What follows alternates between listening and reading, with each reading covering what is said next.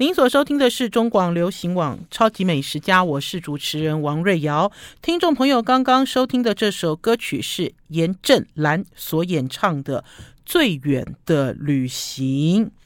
呃，周休假日我真的做了一个小旅行了，而且这个旅行呢是直接深入到部落。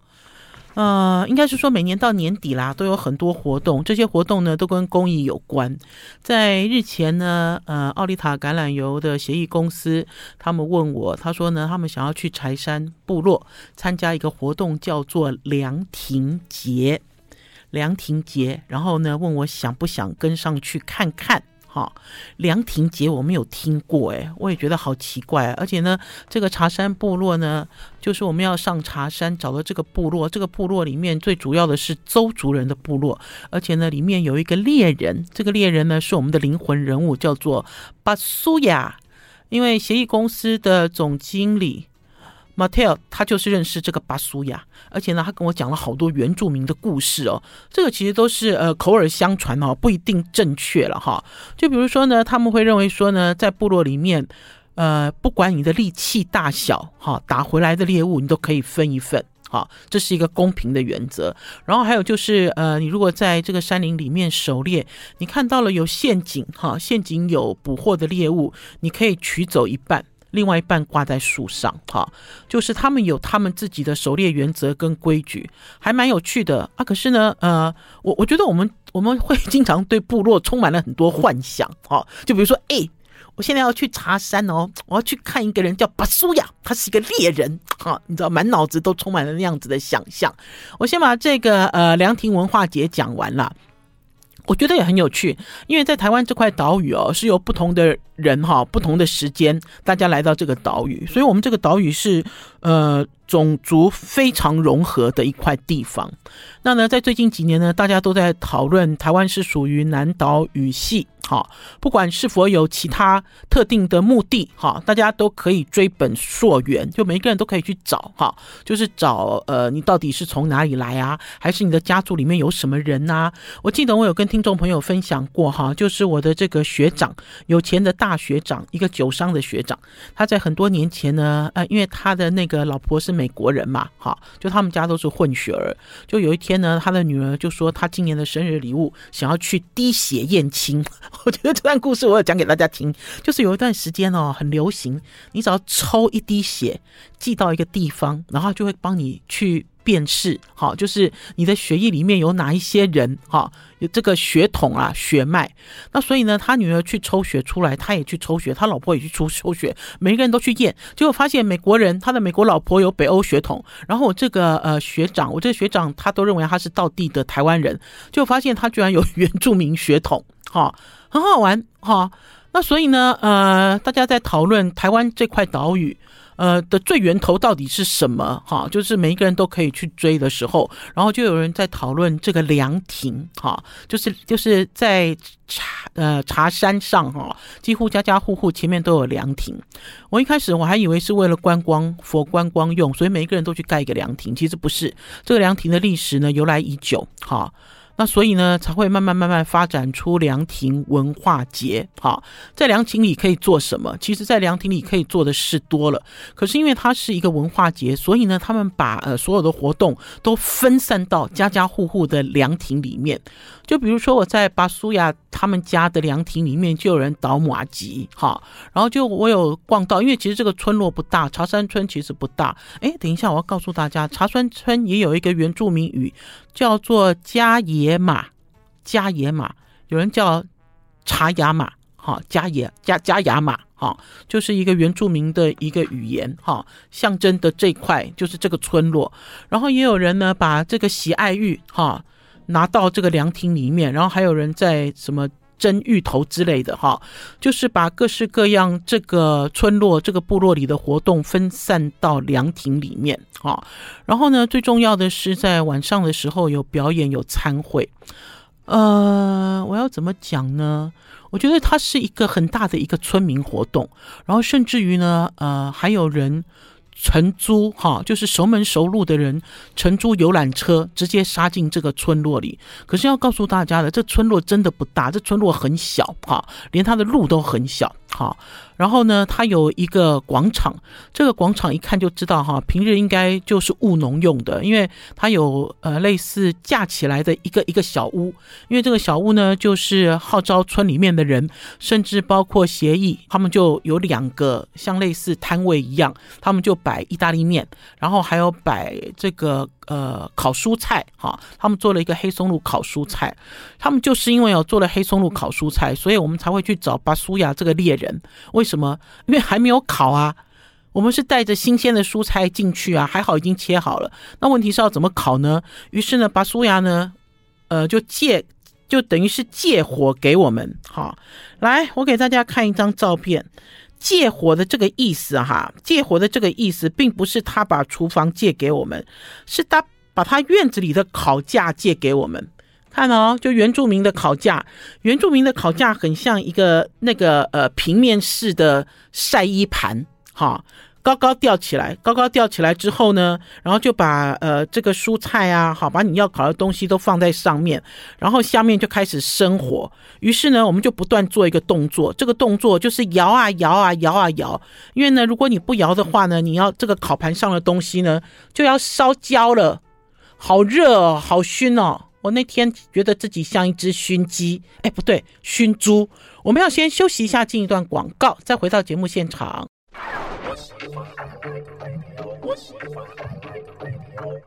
我是王瑞瑶，您所收听的是中广流行网超级美食家。今天跟大家分享一年一度嘉义茶山的呃凉亭文化节。刚刚在上一阶段有给大家看影片哦，因为这个影片呢就是那天在烤香菇，所有的人都下去烤香菇，然后可以看到原住民的这个烤架很聪明，就是三根长竹竿架起来，然后在上面绑起来。如果你觉得呢，你上面这个烤烤网、烤盘太接近火，你就把这三只脚，你知道稍微接近一点，它就站高一点，就会离火远一点。啊，如果你觉得火力不够强，你就把三只脚劈开，有没有？它就它就可以低蹲低一点。嗯、呃，很有趣的体验。嗯、呃，要跟大家讲的是，因为那天哦，我其实哦不负责烤啦，我其我其实就是跟着去玩啊，所以在这个村落里呢，我就稍微走了一圈。我发现观光客来到这个村落里面，好吵，吵死了。好，每一个凉亭都很吵，好，因为大家都很兴奋，大家都很嗨。好，然后呢，在这个安静的这个比较偏僻的村落里面，呃，就有一些有趣的火花哦。对我来讲，呃，应该是怎么说啊？茶山其实蛮远的哦，我们有开车经过那个阿婆湾，就是台三线，然后我们曾经也有一段路 Google 给我们指路，直到那个呃产业道路跟呃槟榔车、哦、就是采摘槟榔的这个车子、哦、会车、哦、锦荣两车紧紧的会过去，这样子的产业道路我们也闯过。呃，最重要的是上车之前呢，还吃了晕车晕车药丸，哈，因为这整个路很很呃崎岖跟迂回，哈，崎岖跟迂回才能够抵达这个呃茶山部落。呃，我就自己信步乱走，就在这边这里面走，然后也稍微看了一下，就是他们的这个呃凉亭，哈，刚才其实讲到了南岛文化，因为呢，呃，有人一路追溯，就是假设我们去了泰国去玩，大家会对于泰国的那个发呆亭很有印象，对不对？去泰国度假嘛，他们也都有凉亭，然后你进到凉亭都不用做事，你就在那边发呆，所以它叫发呆亭。那呢，所以有人讲说，我们跟发呆亭是一脉相承，好，就原住民的凉亭。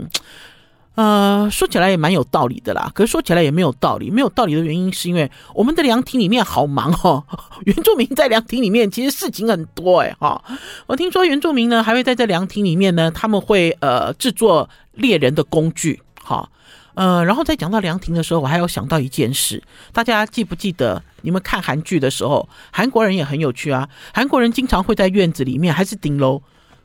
架一张床，有没有架一个木床？呃，他们会经常在这个木床上面做所有的事情。如果你有看《一日三餐》的话，对不对？在木床上，呃，可以吃饭；在木床上可以煮饭；在木床上可以聊天。哈，如果今天大家要讨论南岛文化，是不是有一个发呆亭，还是是不是会在屋外建一个延伸的空间？我觉得这个都充满了很多想象啊。好。呃，因为刚刚有讲哈，其实呢，在这个活动呃的压轴哈，我要讲压轴，压轴压轴是倒数第二个，压轴不是倒数第一个，压轴其实就是吃晚餐哈，然后压轴呢，呃，就是听人演唱哈，然后可是它最重要的活动是摸彩，我其实好久没有摸彩了，虽然我没有摸彩券，可是呢，我觉得很兴奋。我先讲一下晚餐，晚餐这件事啊，就是呃，大家都出餐嘛，好，然后就在这个推平的一个农田上面，好、哦，感觉很有味道，好，呃，小黑蚊也没有我想象的多，其实是没有什么小黑蚊。然后呢，呃，最重要的是呢，它有一只烤乳猪，这只乳猪蛮大的哈、哦，大家认为烤乳猪很小，用一个长盘就可以装起来，没有，它是两个壮汉，哈，甚至是三个壮汉扛上来的一个烤猪。呃，一开始这个烤猪呢，我我有录影哈，之后会上传给大家看。我就等啊，哈，我想说，哇，这烤猪什么时候要分切啊？所有的人哦，在现场大概有超过五百人。这个对我来讲是一个偏乡的一个活动，可是吸引那么多人来哈，我也是瞠目结舌。然后有的人是专程包车前往。哦、就包车过来，当然有更多更多是在地或者是附近的村民，因为你看他的穿着，看他的这个谈吐就知道很好玩。然后我们就等开猪，然后就听到有人讲说，哎、欸，那个谁谁谁没有来，那怎么办呢？因为这个活动、啊、要有一个开猪仪式。我才知道在原住民里面的烤乳猪、啊、不是这样烤烤吃啦、哦、因为要找重要的人来开猪。开猪是什么？就是他直接把好像切蛋糕一样，他切了一刀，切下一刀之后，听众朋友，我要跟大家说，我从来没有跟烤乳猪这么接近过，尤其是原住民的烤乳猪，他那个一刀切下去哦，哇，那个肉香四溢，本来都没有，就就远远看哈，这个烤乳猪身上都没有烟，这个一刀下去之后，那个烟就这样窜出来。我站在第一线录影的时候，我口水都流出来了。好了，我们要先休息一下，进一段广告，再回到节目现场。I like one oh three, I like radio. 我是王仁瑶，您所收听的是中广流行网超级美食家。再给大家看烤乳猪，烤猪之前啦、啊，烤大猪之前，看一下猎人的女儿，巴苏亚的女儿，女儿好漂亮的一个小女孩哦。因为呢，巴苏亚的儿女呢都在平地读书，所以呢，他们也是有节庆、有活动的时候才会回来。他这个女儿啊的这个眼睛啊，好像有画眼线一样，好漂亮。儿子也是长得很帅。我觉得原住民的朋友都是不是帅就是美啦。好，也给大家看一下王瑞瑶在帮忙烤香菇的照片。好、哦，你看我腿都劈开来了，因为太高了，我要接近这个炉火。然后还有我自己觉得啦，我拿了一个盒子，然后走在这个村落里面也不违和、哦、大家看我的背影，这张背影拍得好瘦、哦、我就觉得我都整个融入了这个茶山村、哦、融入在这个茶山村里面。刚刚其实有提到在晚上的时候呢，他们当然还有一些原住民的表演，然后呢最重要的是有抽奖。我为什么会特别讲到抽奖？因为那天我就想说，奇怪，为什么那么多人都不走啊？大家吃完了这个自助餐之后哈，因为大家是领餐盘，然后一路这样拿嘛，有烤香肠啊，有烤猪啊，然后有我讲的意大利面啊，烤蔬菜之类的哈，还有小米酒调制的一些饮料。除了这个之外，我就在想说，奇怪，怎么大家吃完都不走？因为按照传统应该吃完就要走了，就大家不是，大家就自己又搬着椅子又到另外那一区，另外那一区就是凉亭文化节开幕的篮球场的那一区，他们其实有一个综合的呃体育场哈。可以呃有有有类似这种讲台，然后旁边有篮球架之类的，然后大家又把椅子搬回去，搬回去之后就坐在那边看表演，然后等摸彩哈，气氛很热络。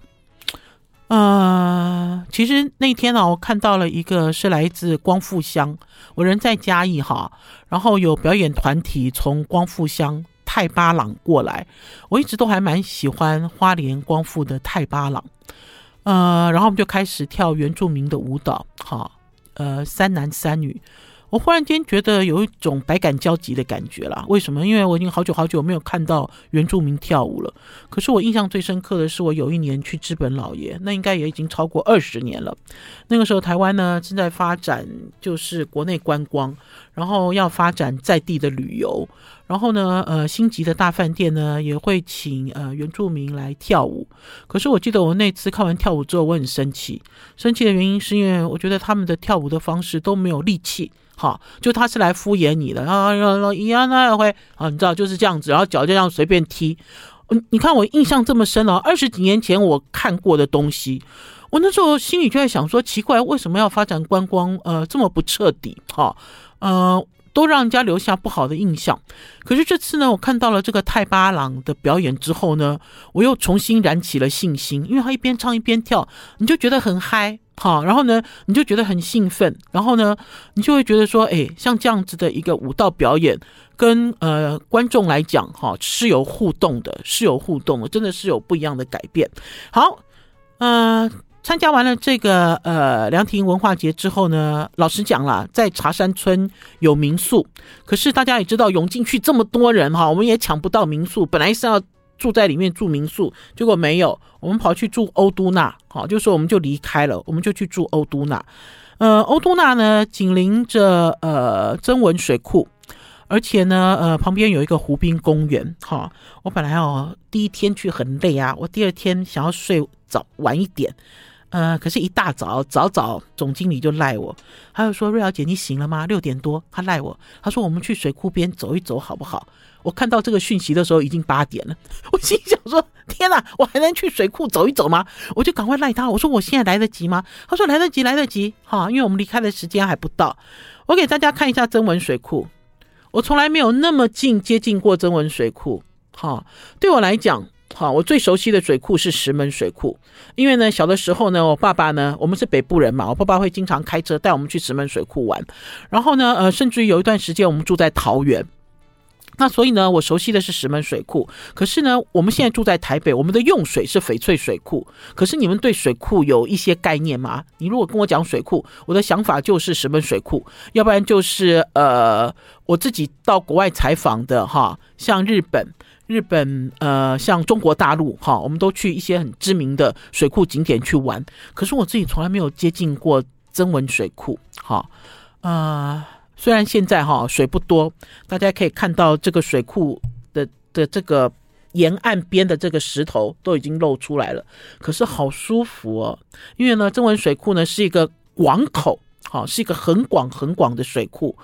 然后呢，最重要的是呢，它还有老鹰。好，我那天还拍到了老鹰在空中飞翔，然后甚至于呢一不小心呢闯到了这个观光邮轮的工作码头。好，因为一开始呢是被新铺的路所吸引，然后到这个码头的时候发现有人在钓鱼，有人垂钓哦，而且呢很有收获。好，一下去就有东西，很有收获。然后还有看到工作人员做的这艘三百六十度的赏景船。我为什么会这样形容这艘船呢？因为这艘船很有趣，它是一个舢板船，然后上面摆了几张椅子。好，那我一开始我想说啊，怎么观光船这么呃这么没有设备？好，我一开始以为它是观光船，结果一聊天之后才发现，原来这个啊是住，比如说是住在水库 南, 南岸的人，他要去水库的北岸工作，那所以呢，水库就是水路，水库就是水路。水上的道路，所以他们就坐这个船前行、哦、好悠闲的感觉哦。哦，那那天呢，因为住在欧都纳嘛、呃、在这个大埔有一条路，就是大埔最热闹的地方，这个呢本来一开始我们不知道、哦、我们事后才知道，因为在这条路上大概有五家吧，四五家在卖砂锅鱼头的店，很像石门水库、哦、就是那个感觉也很像，因为石门水库也有一些卖这个水库鱼，水库的鱼料理的店都聚集集结在一起。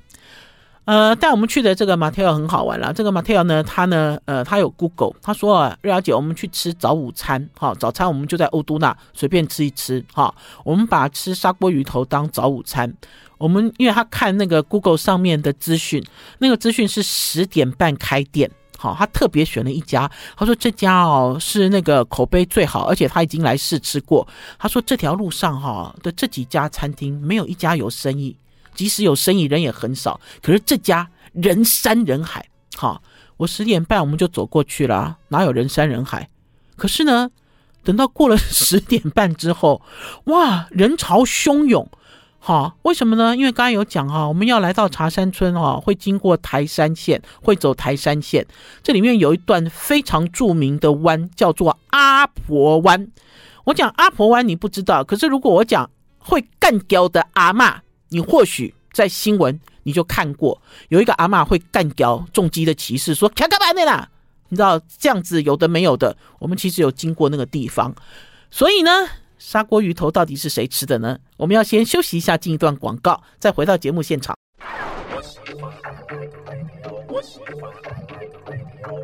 我是王瑞瑶，您所收听的是中广流行网超级美食家，这家叫做大力餐饮部。呃，人好多哦。本来一开始我到的时候，我想说天哪，他门口、哦、排的这个砂锅鱼头，炸好的砂锅鱼头怎么卖得完呢？哈，我我没有细数哈，我现在给大家看，我给大家看砂锅鱼头大阅兵，我好像总统一样，砂锅鱼头就是三军，有没有？在我面前一排一排一排又一排，不断的出现炸好的砂锅鱼头。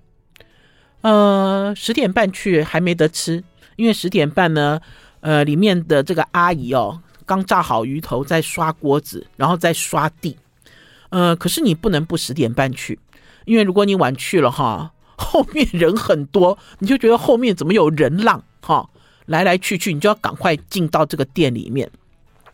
老实讲呢，呃，各地的水库都有砂锅鱼头，哈，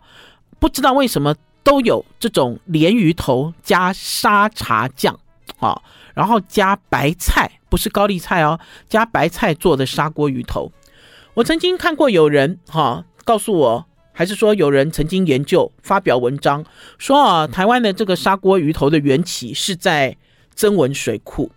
这样子讲法我有听过，可是听众朋友，我都觉得这有一点点哈、啊、不够，就是做研究的这件事哈、啊，不是说你去采访谁，谁告诉你什么，他就是对的哈。因为呢，我自己有几个疑问，一个疑问就是为什么哈，我们这个水库边的这个鱼都要先炸，炸完之后呢，然后都用的是白菜，白菜其实是外省人的菜，好，台湾人其实不太吃白菜。然后还有为什么他都会加沙茶酱？沙茶酱是潮汕的。好啊，为什么在台湾你只要走到水库边，还是他卖砂锅鱼头，甚至是林聪明最有名的嘉义林聪明砂锅鱼头，他也不在水库边啊，可是他也是加沙茶酱啊，是不是？那所以这里面其实有很多很多原因，可是我觉得就是因为这样子原因，所以 造, 造就了这个水库美食有一种水库美食的共通点。所有的这个水库美食哈，这个砂锅鱼头、哦、他们都会用钢盆盛装，都是咖烫啊，哈，然后煮了很多料，我也相信这些料都与时俱进，因为以前也不会有那么多火锅料，是不是？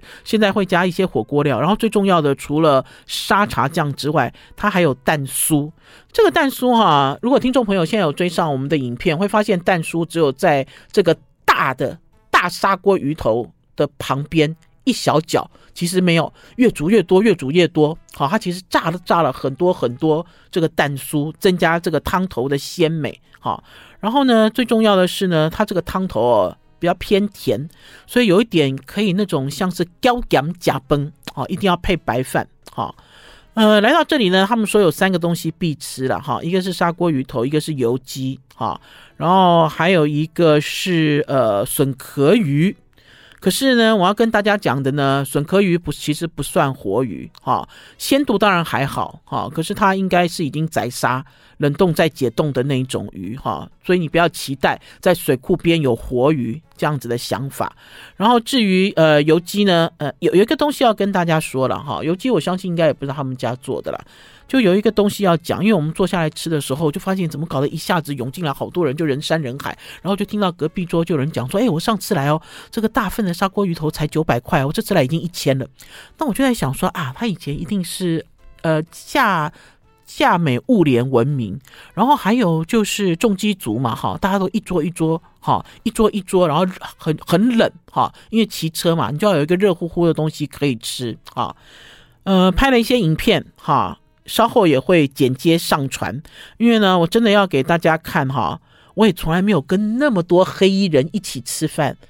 重击哦，都穿黑色的，不知道为什么。你如果不明就里哦，经过这个大力餐饮部的门口，你还以为哦是黑道还是黑帮在这边有聚会哦，哦因为每一个人的汗臭都夹厚哦。然后我也一路拍了好多，好、哦、大家经过的时候都会讲说，哎，这台重机一百万哦，你知道那台重机多少钱哦？好、哦，知道的人、熟门熟路的人，大家就会讨停留下来讨论。好，这个砂锅鱼头呢，有宅配，好、哦，有冷冻宅配。呃，通常不予推荐了哈，因为海鲜的冷冻宅配回到家的状态就没有那么好。可是大家如果不想跑远哈，也想品尝一下这个曾文水库旁哈，我觉得它应该是生意最好哈，生意最好，曾文水库旁生意最好的砂锅鱼头，不妨上网自己去搜寻大力餐饮部，它有宅配，大是大小的大，力是呃站立的力哈。立正站好的立。其实啊，我们这趟啊去到这个茶山村参加凉亭节，凉亭节每一年没有固定哦，哈，因为大家知道，就跟原住民的丰年祭一样，它不是固定一个时间，哈，他们会有时间的变动。大家如果明年也想参加的话，大家就去上网搜寻，因为呢，呃，就紧盯着这个活动，因为它还有一些农民市集之类的。虽然他们的呃提供的农民市集的商品，你嗯。呃没有很精致啦哈，就比如说呃高丽菜、地瓜、芋头哈，呃香蕉哈，差不多苦茶油，昂贵的苦茶油哈，一瓶一千五百元的苦茶油哈之类的。然后还有一个国小，国小呢，他们为了呃一个活动，就是朗读的活动，在募捐，他们自己做东西，然后在募捐，呃没有很多东西，可是我觉得在上去还有下来哈，就整个这个游程的过程其实是呃不太一样的感受哈。呃我们那天呢要上茶山之前呢，在一个地方停留，这个地方呢我也很意外，在中埔停留。这个中埔哦，不知道为什么也是一整条路都在卖旺仔鸡，我有一种到了宜兰礁溪的感觉哈，我觉得这应该都是交通吧，就比如也是一样，搞不好也是重机族必经之地。然后呢，我们我们选了一家餐厅，叫做竹香园甕缸鸡，它不叫甕宅哦，因为它的门口呢有一个一个一个大水缸，然后呢一个水缸里面有三只鸡在烘烤，而且我人到的时候哈，拿出来在晾凉的鸡哈。没有二十也有五十，没有五十也有二十只这么多啦。好了，我们要先休息一下，进一段广告，再回到节目现场。I like one oh three, I like radio. 我是王瑞瑶，您所收听的是中广流行网超级美食家。与其今天是跟大家分享茶山的凉亭文化节，还不如说今天跟大家分享王瑞瑶为了参加这个凉亭文化节一路上吃吃喝喝的东西。好啦，给大家看，因为呢我自己很不喜欢观光店了哈，就像在宜兰那一整排的呃旺仔鸡，我记得我曾经吃过一家吧，可是那很早很早以前哈，就是为了采访，然后呢问了当地人，当地人也不会去吃哈，都是观光客在吃。那所以呢一开始呢来到这个中埔，来到了这个竹香园的甕缸鸡的时候，我想说哇，才几点啊几点啊，还不到中午耶、欸、我给大家看它这个烤好的甕缸鸡，就这样子在那边滴油耶、欸、因为烤好之后就滴鸡油啊。我想说好啦，反正就是出来你就是吃个饱嘛，对不对，也没有什么好挑剔的。可是我觉得台湾的这个因为观光而兴起的这个产业链哦，真的是很惊人啊。好，这家餐厅很大，而且要告诉大家这家的甕缸鸡很好吃，好，而且呢有服务，最重要的是有服务，价格又很因为价格又很平实，因为我也在这里吃到笋壳鱼了，而且我在这里吃到了笋壳鱼就是活鱼蒸的笋壳鱼。其实现在在台北市哈，笋壳鱼早期笋壳鱼很便宜，我记得早期我在月香园点一只笋壳鱼哦，七百块六百块，可是现在笋壳鱼哦，大概要三倍价四倍价了哈，价格已经完全不一样啊，所以等于是活的笋壳鱼，它的这个开价一千元以内，我就觉得很合宜。然后就像它的这个甕缸鸡，你点的是甕缸鸡，点一只它就给你手扒。好，把这个骨头呢跟鸡肉分离，那所以你在吃这个甕缸鸡的时候很方便。不知道听众朋友会不会觉得王瑞瑶很土啊？搞不好听众朋友说，对啊，去吃这种甕仔鸡、甕缸鸡就是这样子啊。好、哦，是我不知道规矩，可是我真的太久没有进到这种店里面了。它的鸡皮、它的鸡肉，甚至于呢它的鸡油，还给你夹了一张牌子，提醒你鸡油要拌饭哦，好香哦，好好吃。因为人数比较多，所以点了一只半，烤鸡还可以点半只哦。然后它的半只呢，就告诉你它是用剪刀剪的，所以看起来很像剁的鸡。你看手扒鸡的这个鸡腿多好吃啊，很 juicy。然后呢，因为我自己呢会觉得很意外的是呢，它还有一个竹笋鸡汤。通常呢，像这样子的观光店哈，它一定是加了很多味精、鸡粉跟这种甜味剂，才会吸引客人嘛，对不对？吃起来都就甜，好就好加。然后你回去之后就很渴啊，还是什么东西如影随形。我那天是喝到了它的这个汤之后，我就不得不给它拍拍手、鼓鼓掌。为什么？因为它的汤哈的汤头很清淡，清淡并不是代表说它的这个。鸡汤很清淡，不是，是它的调味很清淡、哦、而且还可以加汤加竹笋、哦、然后呢我们一坐下来呢，他就先送这个呃梅，就是有撒了梅子粉的炸地瓜片，吃完了之后呢就还想再吃一盘，然后有熟门熟路的人说他还会再送，我说怎么可能，然后就叫那个服务生来，就请服务生来，就说我们要加点一盘。过了一会呢，一看就知道就是一个位阶比较高的服务生，他就来说我们可以再送你们一盘啊，好，再再送你们一盘哦，好，所以熟门熟路的人就知道他的这个炸地瓜片是一加一，而且他的炸地瓜片的这个外壳好酥哦，